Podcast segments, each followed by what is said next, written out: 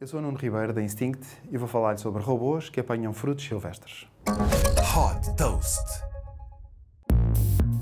Liderada pelo português Rui Andrés, a Fieldwork Robotics responde à falta de mão de obra na agricultura com o apoio da robótica.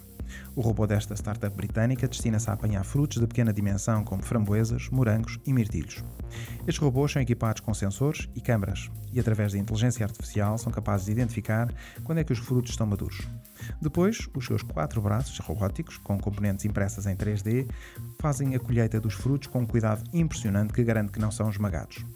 A expectativa da startup é que sejam capazes de colher 25 mil frutos silvestres por dia, ou seja, mais 10 mil frutos do que uma pessoa é capaz de colher num dia de trabalho.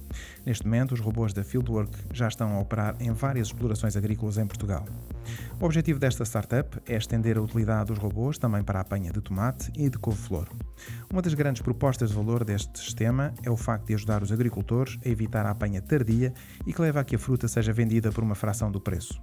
Fundada em 2016, a Fieldwork Robotics nasceu de um spin-off da Universidade de Plymouth, no Reino Unido. Super Toast by Instinct.